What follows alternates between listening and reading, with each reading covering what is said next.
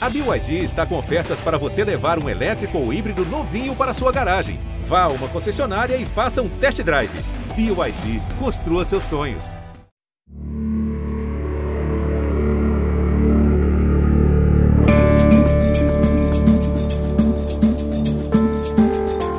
Fala galera, começando mais uma edição especial de Copa do Mundo no podcast Embolada. Você sabe, a gente está fazendo esse programa especial em cada jogo decisivo dessa Copa do Mundo. A partir das oitavas de final, um jogo, um podcast, uma decisão, uma análise, uma conversa entre a gente aqui. Eu sou Cabral Neto, estou apresentando e também analisando esse nosso podcast com essa edição especial Copa do Mundo fase decisiva.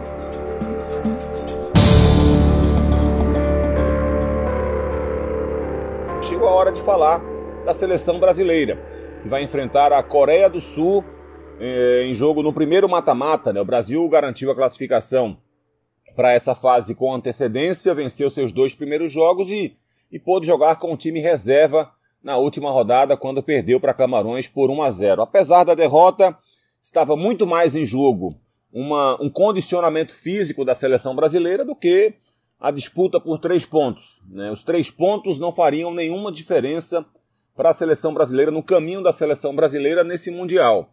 A preservação do condicionamento físico dos atletas, sim, isso sim pode fazer muita diferença para o Brasil, não só hoje, diante da Coreia, mas também para toda a sequência. Afinal de contas, boa parte das seleções que ainda está nessa disputa precisou jogar os três jogos com alto índice de performance, com alto índice e exigência física. Isso pode trazer claramente uma repercussão mais na frente. Por exemplo, só imaginando uma, uma hipotética semifinal, o Brasil vai ter tido um jogo a menos, pelo menos o time titular, terá tido um jogo a menos em sua sequência é, em relação a um possível adversário que ele possa vir a ter lá na frente. E isso pode sim dar alguma vantagem para o Brasil, especialmente numa reta decisiva de jogo, num, numa reta final de partida, numa prorrogação, por exemplo, ou até mesmo numa questão de lesão de atletas. Né? O brasileiro conseguiu se recuperar melhor e teve inclusive mais tempo para treinar com alto índice de intensidade. Se o time titular do Brasil tivesse jogado contra Camarões, por exemplo, o Tite não poderia exigir uma máxima atividade no treino da quinta-feira. Na sexta-feira teria sido o jogo. No sábado não dava também para fazer um treinamento de muita exigência, porque seria o dia seguinte a uma partida. E o domingo já seria a véspera da decisão. Sem ter jogado na sexta-feira, o time principal do Brasil pôde ter treinado com muita intensidade na quinta, na sexta, no sábado. Então é claro que isso pode sim trazer algum benefício para a intensidade de jogo da seleção brasileira. No aspecto de campo, no aspecto tático, técnico, deu para a gente perceber que o Tite é, indicou uma ideia central de jogo dentro desse Mundial. Mesmo que não tenha sido a formação mais comum durante as eliminatórias, deu para perceber que ele está tentando, de fato, ter uma seleção brasileira com cinco jogadores bem ofensivos. Na base inicial, seria Paquetá como segundo volante, o Neymar como esse meia mais centralizado, um meia mais ofensivo, um segundo atacante, o Rafinha pela ponta direita, Vinícius Júnior na ponta esquerda e Richarlison.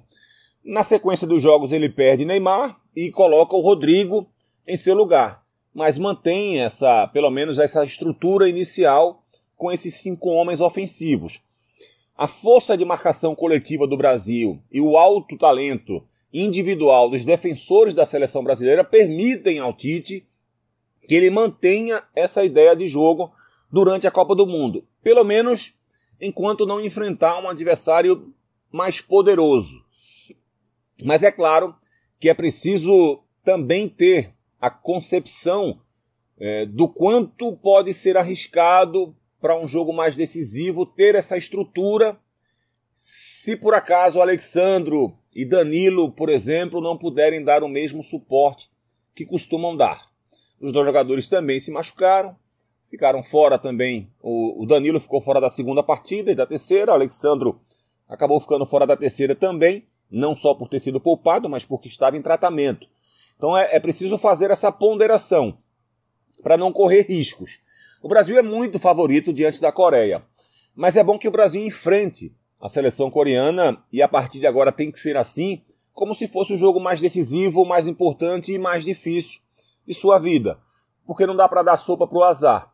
A gente tem visto e na Copa do Mundo é muito comum isso acontecer, grandes seleções tombarem diante de adversários mais frágeis ou pelo menos teoricamente mais frágeis.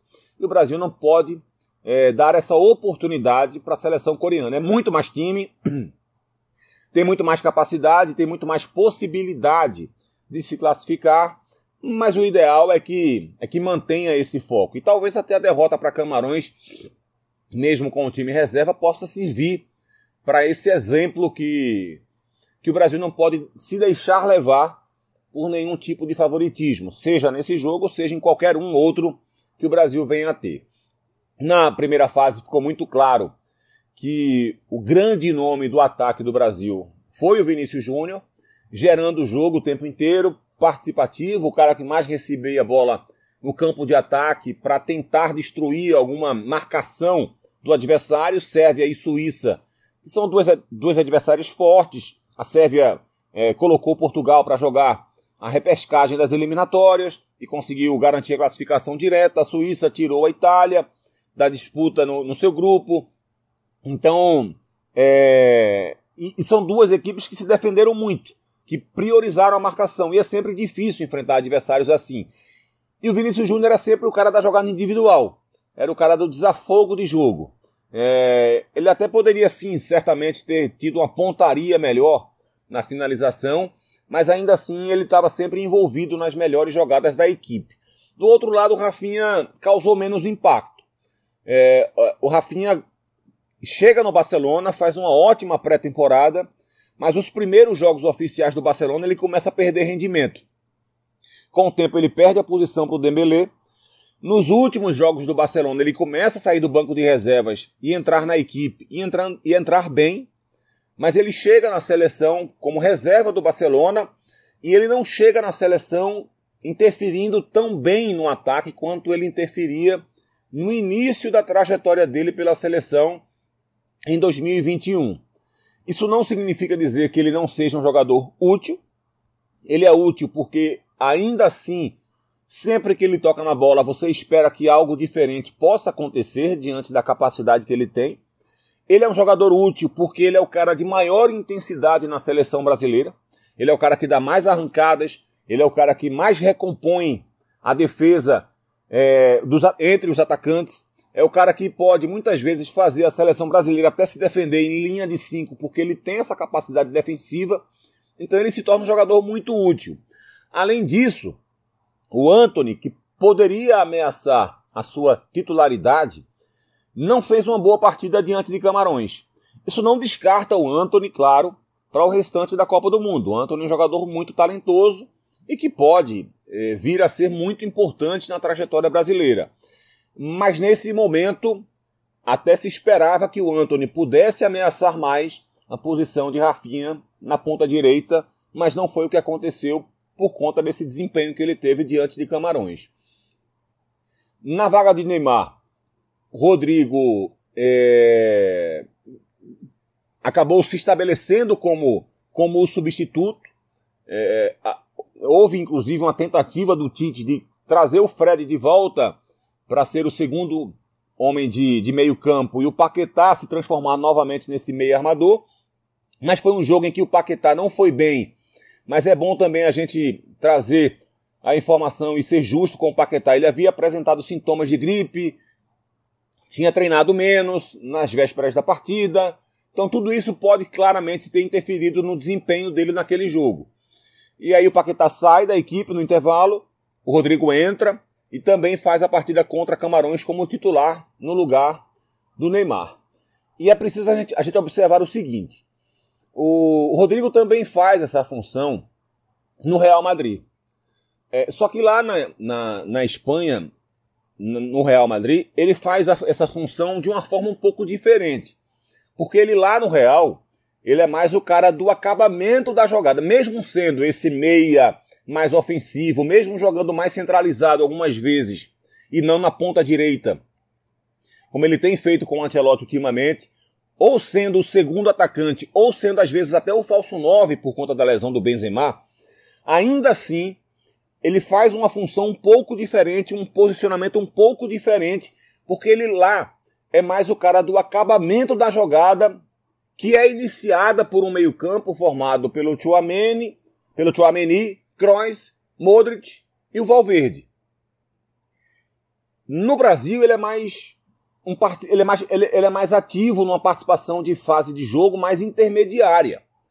É, é um posicionamento um pouco diferente. Mesmo que, que essa posição possa ser a mesma que ele exerce já várias vezes lá na, na, na Europa, mas há algumas diferenças nítidas na exigência de construção de jogo mais confortável para ele na Europa em relação ao que ele faz aqui no Brasil. Mas ele tem muita capacidade para se adaptar a fazer isso na seleção brasileira. Pode até não ter tempo para isso, mas capacidade ele tem.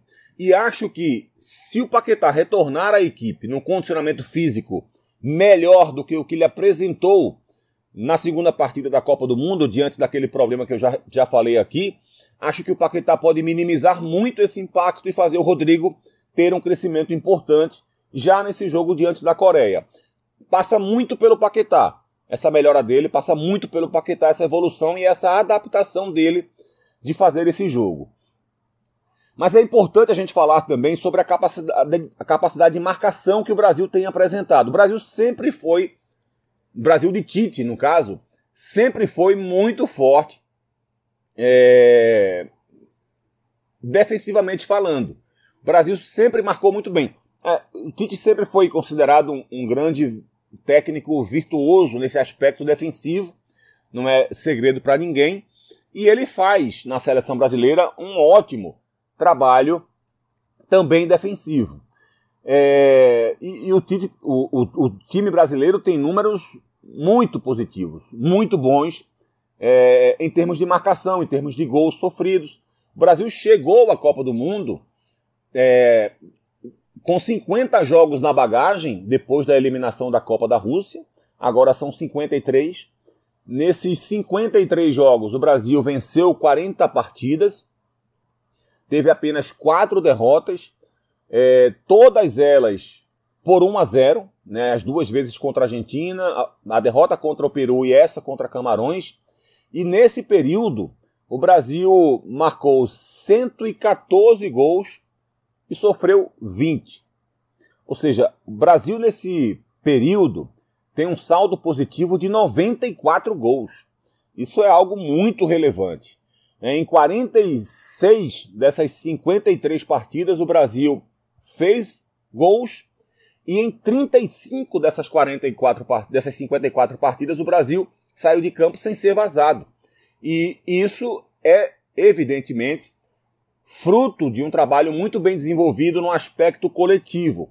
Mas é preciso pontuar também a excelente qualidade dos defensores da seleção brasileira, que permitem, inclusive, ao Brasil, muitas vezes, a jogar um pouco mais exposto, um pouco mais aberto, porque a confiança em torno de Thiago Silva, Marquinhos e Casemiro é muito alta e eles respondem de forma muito positiva, eles entregam atuações de altíssimo nível. O Thiago Silva está jogando um absurdo nessa Copa do Mundo. O Marquinhos é o melhor zagueiro brasileiro das últimas temporadas e está fazendo uma grande Copa também. Jogou inclusive no segundo tempo como um lateral esquerdo na partida diante é, de Camarões. Não é nada muito novo para ele, mas ele foi lá, deu conta do recado também.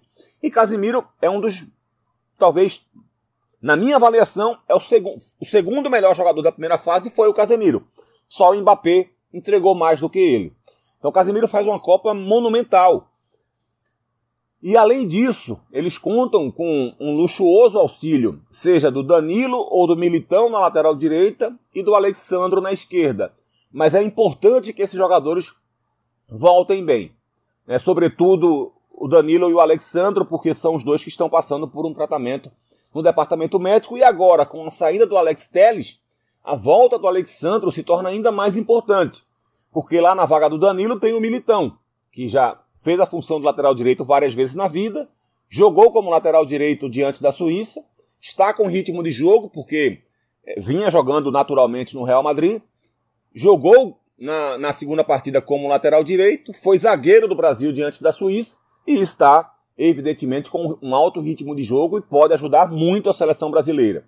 Então a volta do Alexandro é ainda mais importante.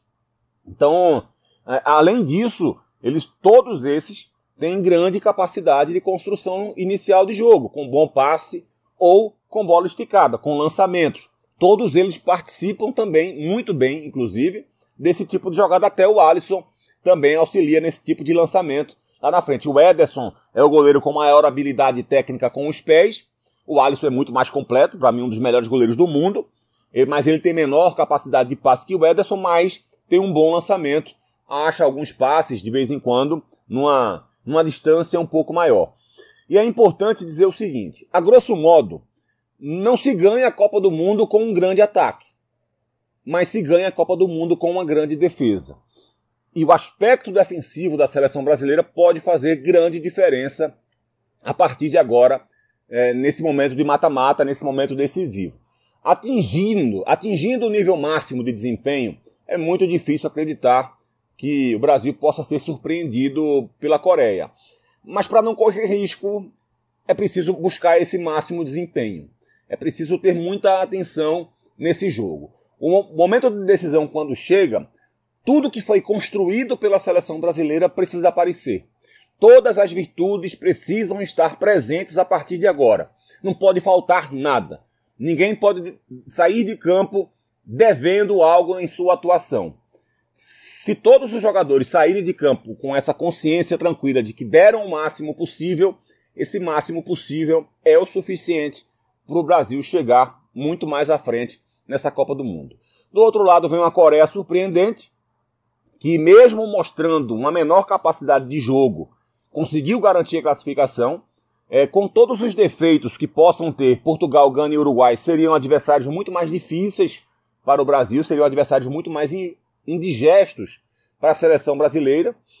É, a Coreia se utiliza muito de uma ideia básica de jogo que é muito comum às equipes de menor capacidade de qualidade, que é o de tentar se defender dentro do seu próprio campo, e ter baixa posse de bola e buscar alta velocidade no contra-ataque.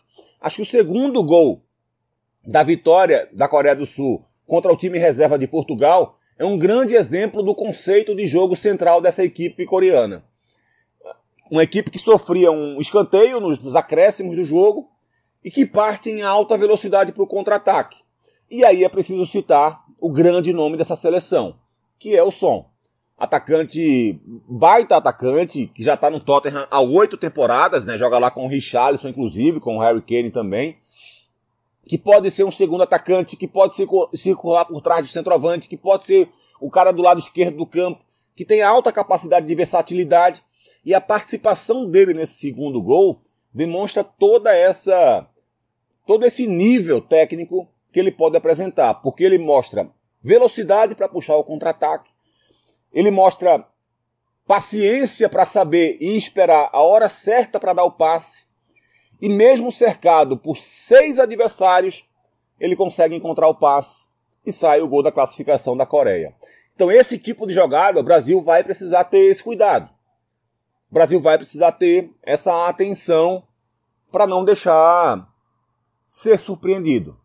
A Coreia é um time que tem um lado direito um pouco mais ativo, claro que quando o som ativa o lado esquerdo do campo, ele se torna também perigoso e um pouco mais versátil, né? Porque tem um lado direito e o som pode dar esse jogo também pelo lado esquerdo, dependendo do posicionamento dele em campo, como eu já falei.